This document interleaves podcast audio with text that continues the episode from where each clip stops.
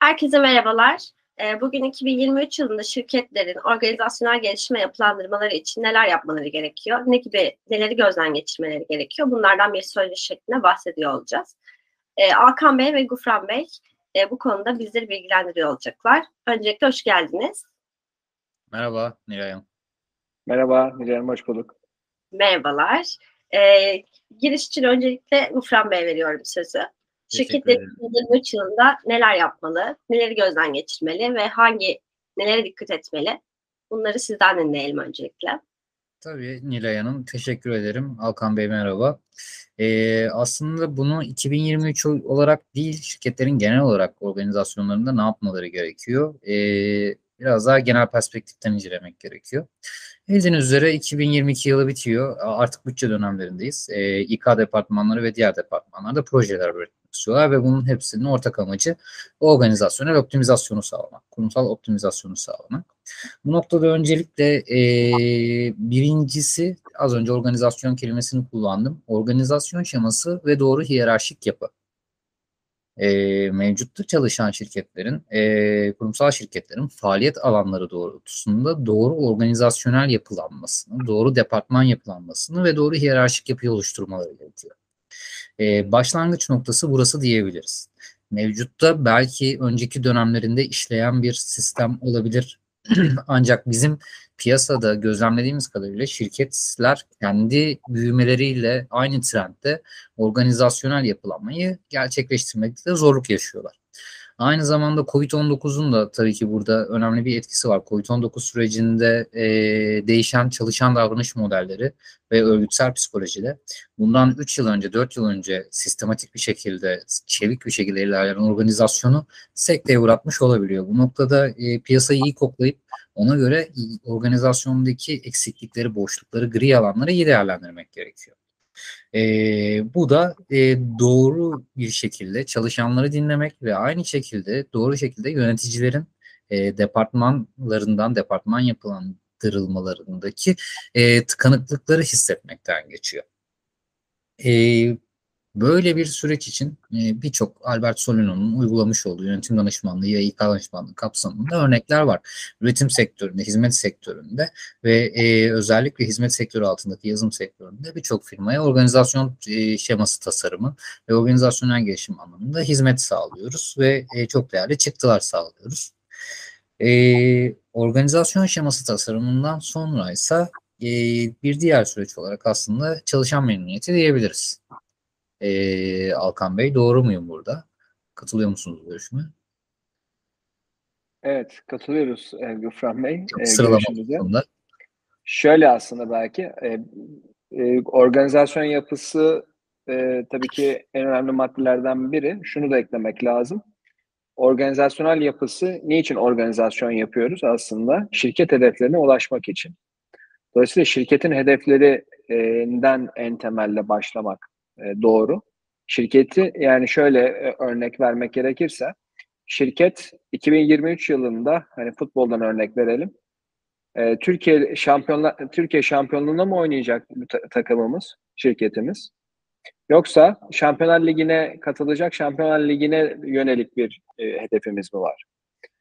E, ya da ortalama bir firma e, şeyiz diyelim ki e, fut, takımız. Hani ya da işte şey e, küme, kümede kalmaya da oynayabiliriz yani. Mesela diyelim ki yeni girdik. E, nispeten çok güçlü bir takım değiliz. Birincilikte kalma noktasında buna yönelik bir şey mi yapacağız? Tahminen şirket hedefine göre organizasyonel e, yapı tahminen buna göre aslında şekillenmesi gerekiyor. Başka örnek verelim. Covid döneminde mesela şirketler mevcudiyetini koruma noktasında bir organizasyonel yapıya bürünmeye çalıştı. Yani büyüme vesaireden ziyade değil mi? Hayatta kalma stratejisine göre şirketlerin hayatta kalma stratejisine göre bir organizasyonel yapılanmaya gitmek durumunda kaldı. Mesela şu an Amerika'da baktığımız üzere e, Covid'in ya da işte bu pandeminin tabii ki e, post etkisi diyelim. Pandemi sonrası etkiyle beraber teknoloji tarafında ya da genel olarak aslında bir duraksama söz konusu teknoloji şirketlerinde ve genel olarak dünyada. Dolayısıyla şu an ne yapıyorlar? Ciddi anlamda mesela personel çıkış, personel mesela azaltımına gidiyorlar baktığımızda. E, niye? Çünkü e, artık e, çünkü karını bir anlamda aslında kar problemi çekiyor. Dolayısıyla organizasyon yapısını buna göre e, değiştiriyor. E, velhasıl diyelim ki daha e, 2000 örnek veriyorum daha böyle 2006'larda 7'ler yani ekonominin daha iyi olduğu dönemlerde diyelim. O zaman da büyümeye göre mesela bir yapıya e, bürünüyorlardı şirketler. Ekonomi iyi, şartlar iyi, büyüme odaklı bir yapıya geçiyoruz. Organizasyonel yapımızı buna göre yapalım diyorlar. Dolayısıyla büyüme odaklı bir şirkette ne oluyor? Pazarlama departmanları, growth departmanları büyüyor baktığınızda. Ama mesela mevcudiyetini koruma noktasında olan bir firmaysa, karını koruma noktasında olan bir firmaysa ya da neyse, hayatta kalma noktasında olan bir firmaysa daha çok verimlilik odaklı. Dolayısıyla bir bakıyorsunuz organizasyonel yapıda verimlilikle alakalı departmanlar oluşturulmaya başlanıyor. Değil mi? Yalın, yalınlıktan tutun da işte ne bileyim böyle maliyet düşürme projeleri gibi. Mesela e, proje takım noktasında da bazı takımlar kuruluyor. Bu buna göre oluşuyor. E, çünkü organizasyon yapısını aslında şeyle benzetebiliriz baktığımızda. E, organizasyon aslında e, canlı bir e, yaşam e, birimi baktığınızda. Bu e, var olduğu çevreye ayak uydurma noktasında ve var olduğu çevrede hedefi neyse, büyüme ise var olduğu, bulunduğu çevrede buna göre e, e, faaliyetlerde bulunmak durumunda.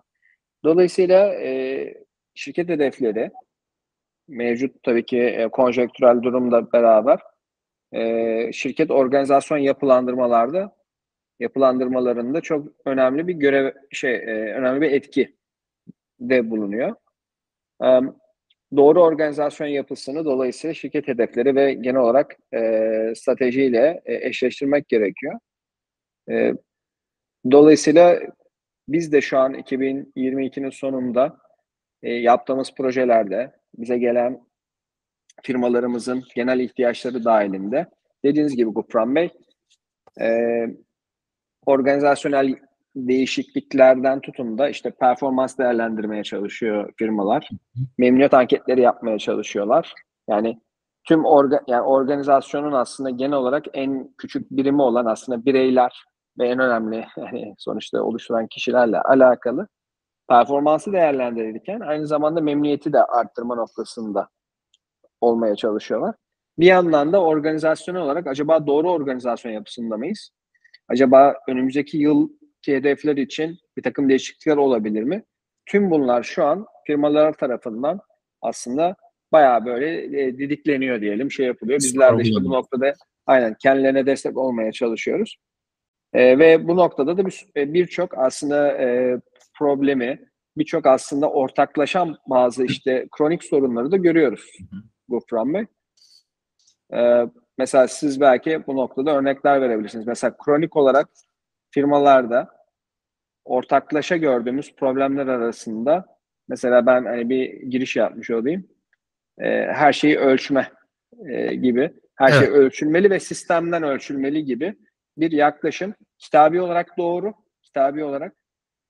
Ama real hayatta nasıl e, şeylerle karşılaşıyoruz? Bu frame belki biraz onlardan bahsedebilirsiniz.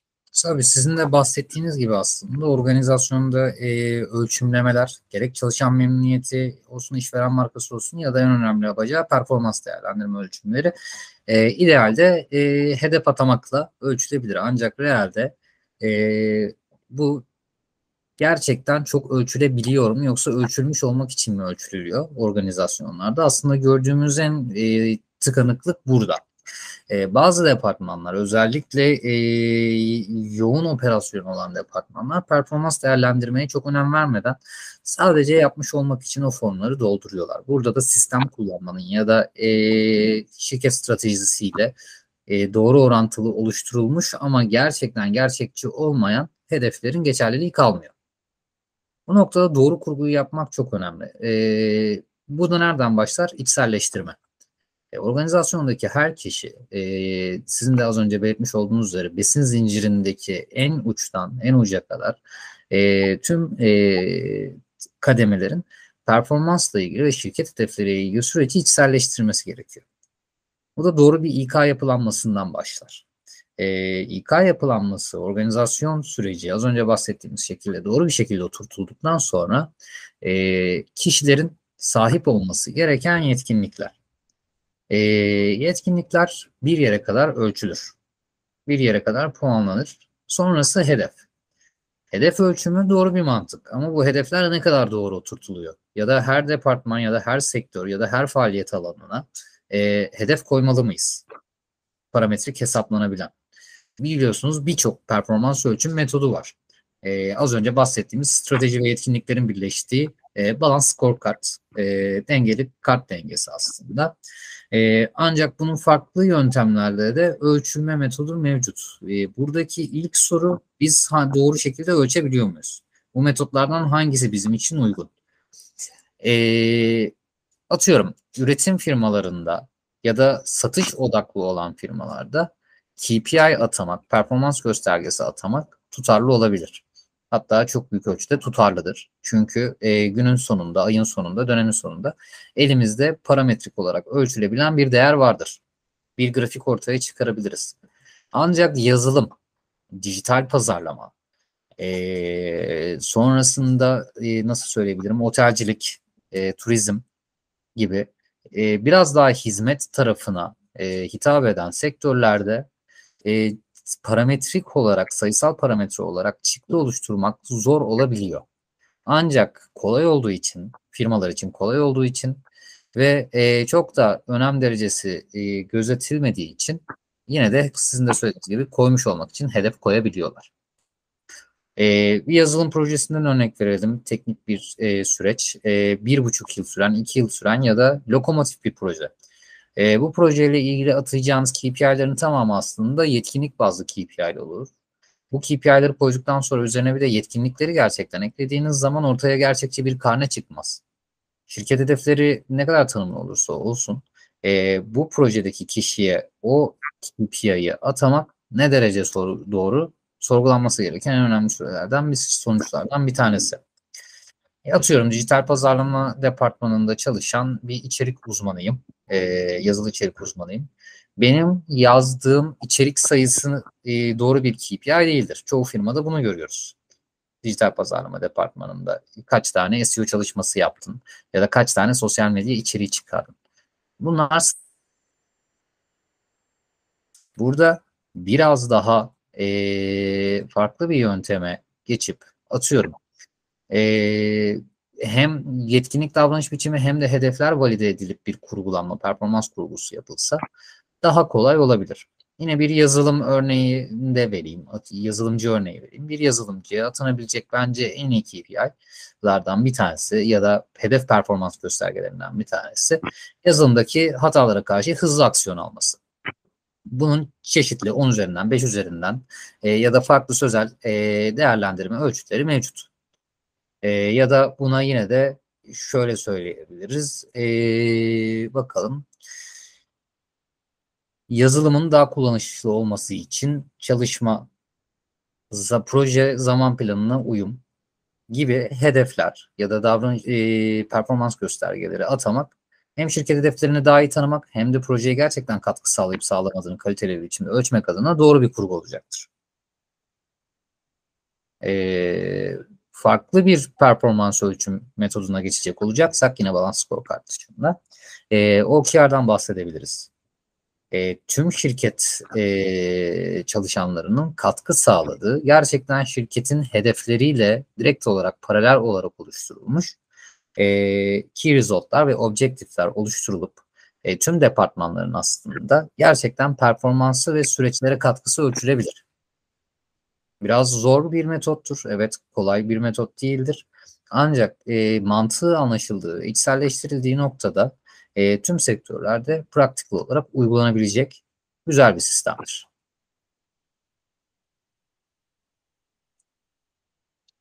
Evet.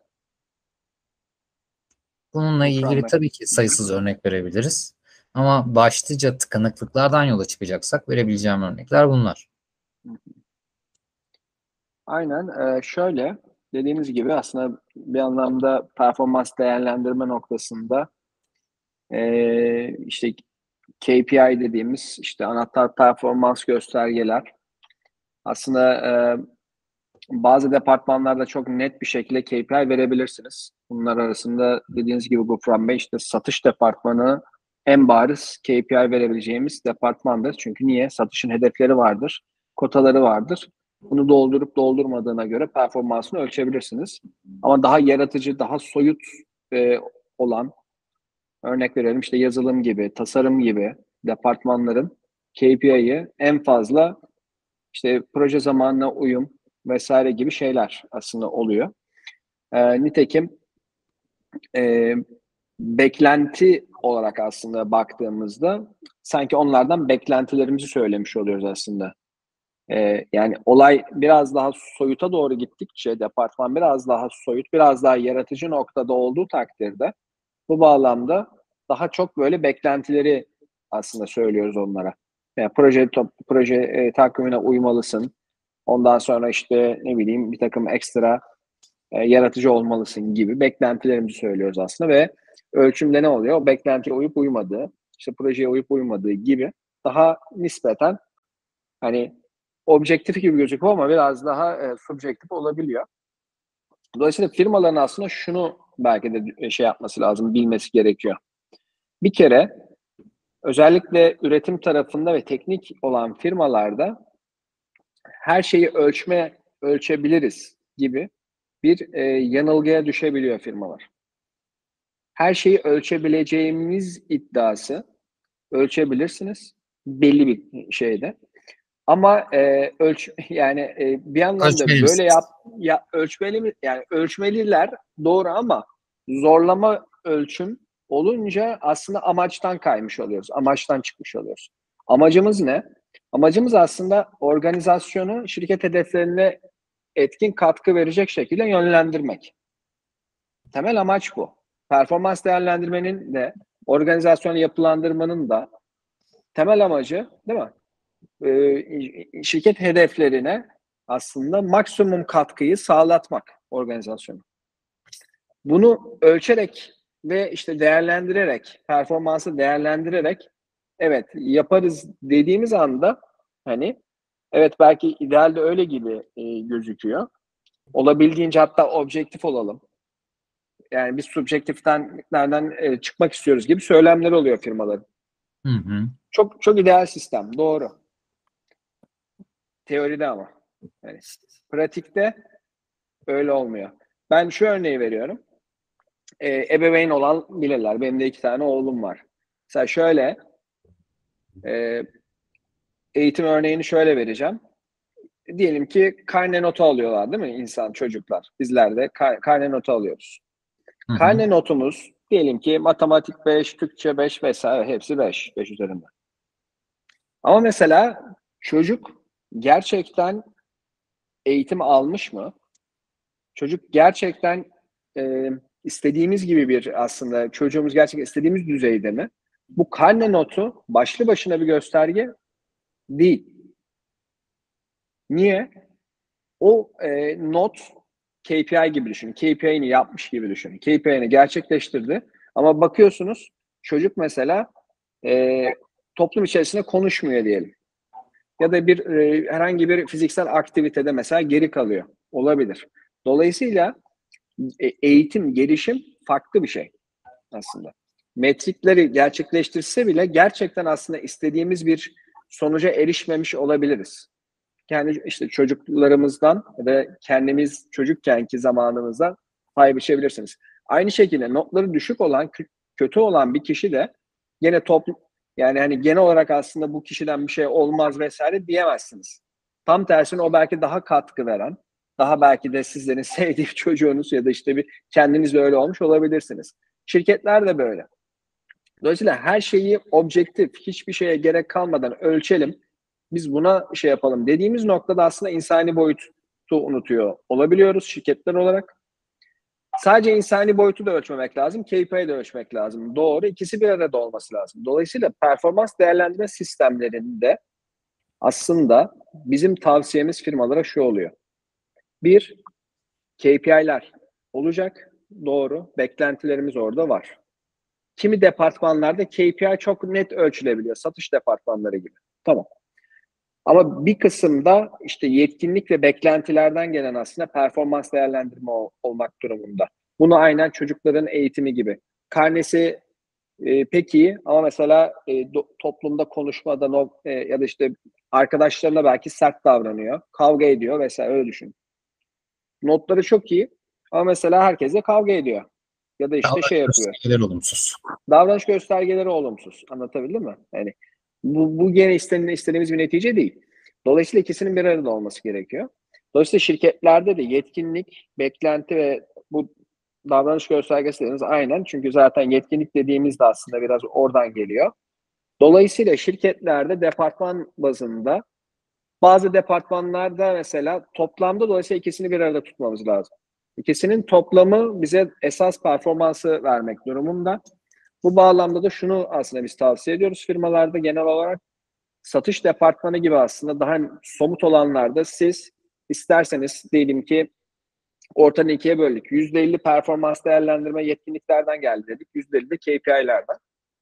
Ama satış departmanında isterseniz %70'i KPI'lerden gelsin, %30'u davranışlardan gelsin diyebiliriz. Satış buna uygun. Velhasıl tasarım gibi ya da işte e, ne diyelim işte yazılım gibi daha e, yaratıcı ama KPI'lerin daha flu olduğu yerlerde ise KPI'nin toplam şeydeki e, performans elemendekini mesela düşürebiliriz. Mesela saçta %70'lik burada %30 olabilir. %70'i davranış göstergesinden gelebilir. Bu sayede daha anlamlı, gerçekten daha e, pratik bir e, performans değerlendirme sistemi mümkün hale gelebiliyor. Dolayısıyla bizim geneldeki gördüğümüz şey bu şekilde. Dolayısıyla her şey sistem üzerinden olsun. Her şeyi biz ölçelim. Her şey e, objektif olsun Hı hı. noktasının bir sınırı var. Şeyi değerlendirmesi, bu tabii yetkinlikler nasıl değerlendiriliyor noktası çok kısaca sonuçta insan yani müdürler, yöneticilerin değerlendirmesinden bahsediyoruz. Kişi kendini de değerlendirebilir. Bunların ortalamasından bahsediyoruz ama insan yani subjektif değerlendirme nasıl ki çocuğunuzu başkası nasıl ki değerlendirebiliyorsa siz de nasıl kendinizi değerlendirebiliyorsanız kendi, kendi çocuğunuzu bu şekilde düşünün. Yani iyi mi kötü mü 3 aşağı 5 yukarı e, notunu verirsiniz açıkçası bu bağlamda. Dolayısıyla bu, bu değerlendirmeler kesinlikle olmak durumunda. İsterse en uç sistemi kullansın. İnsanlar, firmalar işte biz SAP kullanıyoruz, Oracle kullanıyoruz, Microsoft, Accept'ta kullanıyoruz vesaire. Yani en iyi sistemi kullanıyoruz. Hepsini ölçeceğiz noktasına olabiliyorlar ama gene de bu e, mümkün değil. Sınırı var. Dolayısıyla bunları söylemek lazım. Bir diğer e, yaşadığımız, gördüğümüz problem şu. Şimdi gene her şey kağıt üzerinde ve ideallerde planlamaya geldiği zaman her şey en ideal olsun noktasında hepimiz böyleyiz. Firmalar da böyle, müşterilerimiz de böyle. Türkiye'deki belki biz bizler de böyleyiz ama velhasıl şuna geliyoruz. Şunu sorduğumuzda diyelim ki 500 çalışan olan ya da 1000 çalışan, 1000 çalışan olan bir şirket. Yani 50 çalışan da olabilir. Ee, görev tanımını nereden görüyor, nereden ulaşıyor? Bir. İkincisi, kendisinden beklentiler nerede? Maillerde mi? Hayır görev Nerede? tanımlarında olması gerekiyor ama genelde yazılmıyor. Peki görev tanımlarına ulaşma nerede? Nerede benim görev tanımım? Dediği zaman biri. Acaba en son güncel görev tanımım nerede dediği zaman nerede ulaşabiliyor mu acaba? Şimdi bizi izleyen e, aslında yöneticiler, Hı hı. insan kaynakları yöneticileri, firma sahipleri ya da e, kişiler, e, normal e, çalışan arkadaşlar da olabilir. Kendilerine lütfen bunu sorsunlar. Tamam? Hani görev tanımımı nereden yaşıyorum? Benden beklentilerimi nereden bil- görebiliyorum? Sonuçta. Dediği anda aslında istediği kadar en uç sistemi kullansın bir firma. Görecek ki aslında burada zaten sorun burada. Dolayısıyla şu, şu noktayı da bilmesi lazım firmaların. Yazılım sistemleri direkt çözümü size vermiyor. Aynı şekilde sadece işte yazılı olarak danışmanlık vesaire yine aslında size gene çözümü direkt vermiyor. İkisinin bir arada olması ve gerçekçi olmak gerekiyor açıkçası. Gerçekçi bir şekilde bir e, o görev tanımlarını, beklentileri insanları direkt ulaştıra, ulaştırabilmemiz gerekiyor. Dağıtabilmemiz gerekiyor. Tıpkı şey gibi düşünün. Hani bir davetiye var. Hı hı. Diyelim ki bir e, düğün davetiyesi diyelim. Düğün davetiyesini herkese ulaştırmak durumundasınız baktığınızda. Dolayısıyla e, aynı şekilde görev tanımı, beklentileri de gene o kişiye ulaştırmalısınız. Genel olarak düğünümüz var vesaire. E, tamam hani var ama bana davetiye gelmedi.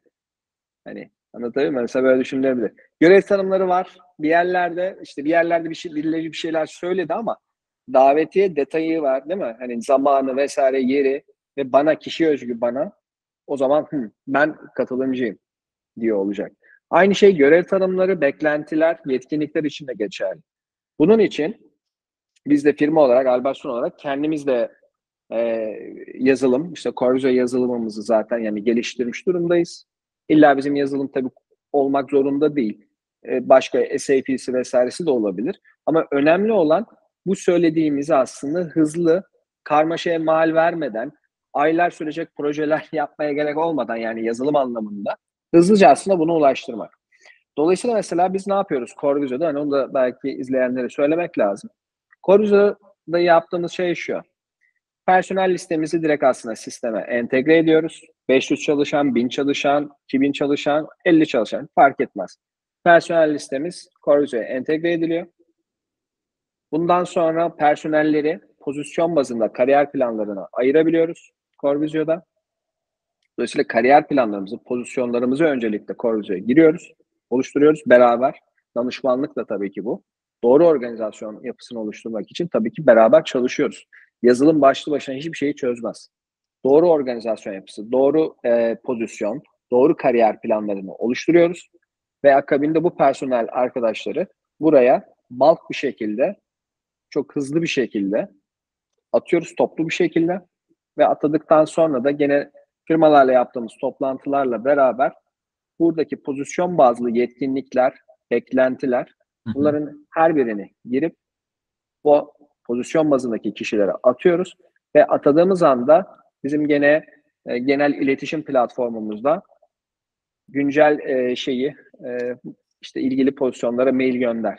Tık anında dolayısıyla o, o insanlar güncel görev tanımlarını, beklentileri anında e, maillerinde görüyorlar, sistemde de görüyorlar istiyorlarsa. Diyelim ki bir tane update mi oldu görev tanımında?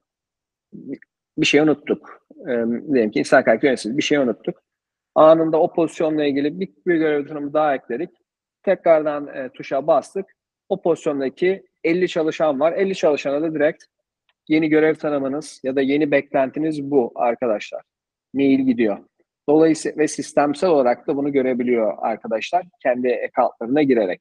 Online sistem böyle e, 6 ay ya da 1 yıl sürmüyor. Coruzio'ya giriş belki de bir gün içerisinde bunu hallediyoruz sisteme. Dolayısıyla bu bağlamda önemli olan kişilere ulaştırabilmek, kişilerin güncel görev tanımlarını, güncel yetkinliklerini, güncel kendilerinden beklentilerini görmeleri gerekiyor. Görmeleri gerekiyor ki. Hatta arada da hatırlatmak gerekiyor kendilerine. Dolayısıyla gene insan kaynakları yöneticileri gene sistem üzerinden 3 ayda bir değerlendirmesini direkt bakın değerlendirme olacak yetkinliklerinizle alakalı ya da beklentilerle alakalı diye mailden direkt hiç yorulmadan bir anlamda kokpitte, kokpit gibi düşünün bizim e, Corvizo platformunu. Kokpitten oraya aslında hatırlatmayı gönder. Dolayısıyla önemli olan çünkü ölçmek aslında öne, önemli olan ölçmekten ziyade insanları aslında farkındalığı sürekli yaşatmak. Bakın arkadaşlar bunu bekliyoruz. Bakın arkadaşlar görevleriniz bunlar. Bunu canlı tutmak için aslında e, performans değerlendirme yapılıyor. Yoksa şöyle düşünün. Herkes başarılı oldu, olduğu bir şirketi düşünelim. Hayal edelim. Herkes zaten görevi çok iyi. Performans yapmaya gerek olur muydu böyle bir şeyde? Hayır. Yani herkes iyi zaten. Her, herkes görevini yapıyor. Ne gerek var değil mi? Yani aslında dolayısıyla kültürü oluşturmak önemli. Performans değerlendirmek, KPI'leri atamak vesaire değil. Firma katılımcı, insanların daha da ileri götürdüğü aslında, departmanın daha da ileri götürdüğü bir ideal bir şirket yapısı oluşturabiliyorsanız performans değerlendirmeler vesaire değil. Aslında insanlara sürekli ödül vermeye devam edersiniz. Maaşları, maaşları zaten yükselir. Şirketin çünkü başarısı da yükselecek. Dolayısıyla neyi ne için yaptığımızı e, tekrardan hatırlamakta fayda var. Bazen şey oluyor. Bu bağlamda e, kafamız karışıyor firmalar olarak. Sanıyoruz ki amacımız burada ölçmek. Her şeyi ölçelim, her şey objektif olsun, puanlayalım. Buna göre şey olsun. Bu böyle olunca sistem otomatikman hedeflere erişmeyecek. Şirket otomatikman hedeflere erişmeyecek açıkçası. Çünkü hedefleri yanlış koyuyor oluyorsunuz büyük ihtimal çoğu zaman. Hedefleri belki küçük koyuyorsunuz. Ya da hedef koyunca bir kişi onu zaten almama, ters tepki yap yapabilir. Onun yerine katılımcılığı aslında teşvik etmek gerekiyor. Dolayısıyla hani OKR dediğiniz Gufran Bey, OKR gibi sistemlerin aslında esas olayı e, hani kendilerini tepeden inme görev vermekten ziyade teşvik edip aslında insanların kendi katılımcılığını arttırmalarını sağlamak. Dolayısıyla şunu özetle söylemek istiyorum son olarak. Yani performans değerlendirme, organizasyonel yapısı, tüm bunlar e, tüm bunlar şu şekilde e, temel olarak aslında e, şirketin e, organizasyon olarak aslında hedef yani ne diyelim bunları gerçekleştirmek için var. Bu hedefleri gerçekleştirmek için var. Dolayısıyla e, ölçmesek de şey yapmasak da katılımcılığı arttırmak, doğru kültürü yaratmak aslında en önemli nokta diyeyim. Buyurun Gofran Bey sözü size bırakayım. Siz ne, nasıl yorumlarsınız? Ee, aslında gayet iyi, açık ve anlaşılır bir şekilde yorumladınız Alkan Bey. Ee, burada benim eklemem yine sizin son söylediğiniz katılım ve bunun içselleştirilmesi. Evet. Kişilerin performanslarını aslında e, bir ödül ceza sistemi olarak değerlendirmemeleri hem bireysel kariyer gelişimi hem de e, mevcutta bulunduğu şirketi bir yere taşıma anlamında kattığı katma değerle e, ölçüldüğünün farkında varılması gerekiyor. Burada tabii ki en önemli rol e, şirket yönetimine ve insan kaynakları departmanına e, düşüyor. Şirketteki çalışanlara departman ya da işte mavi yaka beyaz yaka fark etmeksizin sadece hedef atayan bir sistemde çalışanlarınızı örgütünüzü mutlu edemezsiniz. Örgüt psikolojisini doğru örgüt psikolojisini oluşturamazsınız ve davranışlarını düzgün ölçemezsiniz. Çünkü bu insanlar size karşı şeffaf olmazlar e, performansı doğru ölçmek istiyorsak, şirketi gerçekten bir yere, kurumu bir yere taşımak istiyorsak ve kültür oluşturmak istiyorsak birinci en önemli ilkelerimizden bir tanesi şeffaflık olmalı ve bunu performansta da göstermeliyiz. E, bir kişinin gerçekten adil bir şekilde, adil kriterler dahilinde yetkinlik ya da KPI ya da OKR e, buradaki kriterlerin nitelendirilmesi e, bir sonraki aşama ama doğru ve adil bir şekilde e, gerçekten o kişinin performansı ile ilgili doğru sonucu verecek şekilde oluşturulması gerekiyor. Sonraki aşamada sizin az önce bahsettiğiniz balans scorecard, e, işte benim bahsettiğim polivalans tabloları ya da OKR kurgusu kurulduğu noktada eğer bu kültür oluştuysa zaten her çalışan kendini ve gerçekleştirdiği ya da başarısız olduğu e, işleri şeffaf bir şekilde aktarabilecektir diye belirtebiliriz. Ee, ve bunların hepsi performans değerlendirme, e, çalışan memnuniyeti, organizasyon şeması birbirleriyle bütünleşik çalışmalar biri olmadan biri olmuyor maalesef. Doğru organizasyon kurgusu olmadan performansı ölçemezsiniz. Doğru performans ölçümünde çalışan markasını ya da işveren markasını ve çalışan memnuniyetini şeffaf olarak alamazsınız. E, bu da bütünsel bir olumsuzluk doğurur süreçlerimizde. Bu noktada da ne kadar sistem kullanırsak kullanalım, en iyi ERP'yi kullanalım, e, birden fazla dijital uygulamayı birbirine entegre edip konuşturalım e, yaptığımız çalışmaların hepsi bir noktada tıkanıyor olacaktır. Bir sonraki dönemde, bir sonraki performans döneminde, bir sonraki memnuniyet döneminde ya da bütçe döneminde aynı projeleri farklı kelimelerle farklı insanlardan dinleriz ama farklı bir çıktı almayız. Aynen. Şunu da dolayısıyla belki eklemek lazım. Dolayısıyla e, şirketlere tavsiyemiz şu şekilde genel olarak organizasyonel yapı e, artı performans değerlendirme artı aslında genel olarak aslında şirket hedeflerine e, bunları hizalama konusu. Hem bir e, kurgu meselesi, dolayısıyla ön, bir e, danışmanlık e, bu bağlamda e, almalarında fayda var. Danışmanlık almıyorlarsa da kendi içlerinde ciddi bir aslında iç ekip kurup Ee, öncelikle mevcut durumu analiz ederek şirket hedefleri, mevcut şirket hedeflerimiz bunlar, mevcut organizasyonumuz bunlar. Dolayısıyla bu hedefler bu organizasyon yapısıyla çok gerçekleştirilmeyebilir gibi gerçekçi bir şekilde aslında olup bakıp organizasyon yapısını nasıl hizalarsak aslında bu hedefleri gerçekleştirebiliriz ya da nasıl katkılar yapabiliriz bu organizasyon şemasına, nasıl yeni birimler oluşturabiliriz ya da nasıl takım değişiklikler yaparız bunu düşünmeleri lazım. Birinci konu. Dolayısıyla öncelikle bir tasarım, bir dizayn fazı var işin. Birinci konu. İster danışmanlık alsınlar, ister kendi işlerinde yapsınlar. Birinci faz bu. İkinci faz ise buradaki dizaynı, buradaki tasarımı yaşayan canlı bir aslında sisteme dökmek durumundalar ve bu sistem basit, herkesin anlayacağı basitlikte olmalı. Dolayısıyla e, sistemsel olarak da kesinlikle ve kesinlikle insanların kendilerinden beklentilerine anında cep telefonlarından bile belki gerekiyorsa ulaşabilmeleri gerekiyor. Üst yönetim tarafındaki bu tasarımda en ufak bir güncelleme ve değişiklik gene sistemsel olarak gene herkese, şirketin tamamına yayılması gerekiyor. Ve tüm bu değerlendirmelerin ve aslında işleyişin gene sistemsel olarak yani bir yazılım sistemi üzerinden devam ettirilmesi gerekiyor. Bu ister kendi yazılımları olur, ister bizim Albert Sonnen'ın geliştirdiği Corvisio yazılımı olur. Fark etmez. Önemli olan şuna bakmaları gerekiyor aslında. Yani buradaki başarı kriteri şu firmalar adına. Şöyle söyleyebiliriz. X bir tane e, firmadan bir kişiye bir kişiyle konuşuyoruz.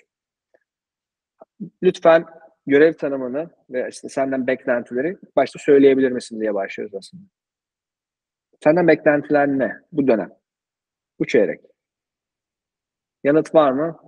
Genelde yok. Evet. Var yuvarlak şeyler. Yani hani aslında. Spesifik olarak yok. Peki tamam diyelim ki yok. Söyleyemedik. Okey. Dolayısıyla aslında nüfus etmemiş oluyor genelde. İkinci sorumuz şu oluyor. Peki belki bize gösterebilir misin? Tamam hani aklına gelmedi.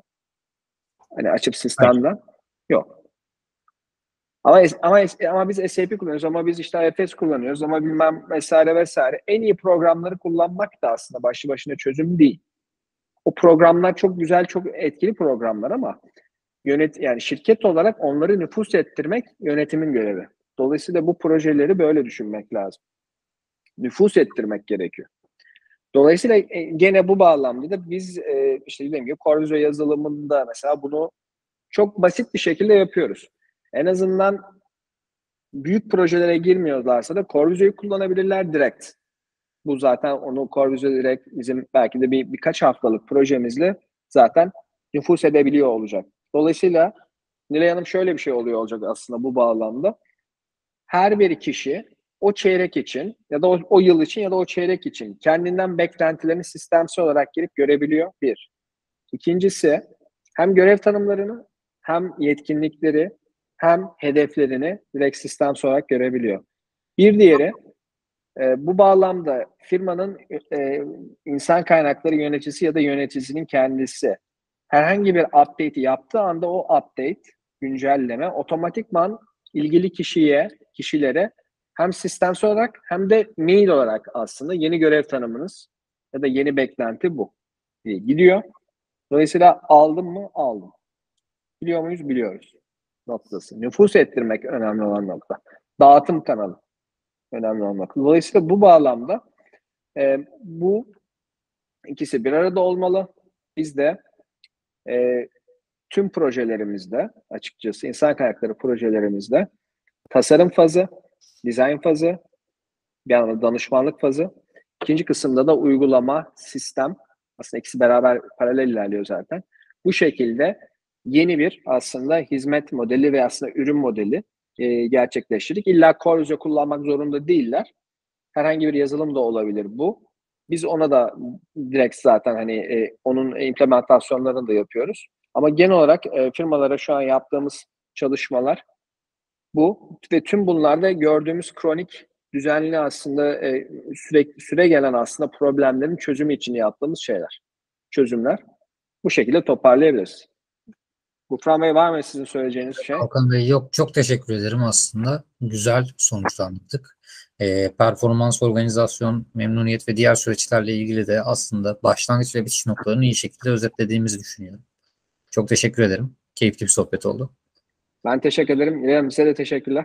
Teşekkürler. Ben de çok teşekkür ediyorum. Evet şirketlerin yaşadığı çok temel sorunu aslında genel olarak özetleyip en sonunda da biz nasıl yapıyoruz bunu açıklamış oldunuz. Çok teşekkür ediyorum. İnşallah e, umuyorum ki izleyenler için de güzel bir sohbet olmuştur. Yararlı olur. Görüşmek üzere o zaman. Çok teşekkür ediyorum. Hoşçakalın.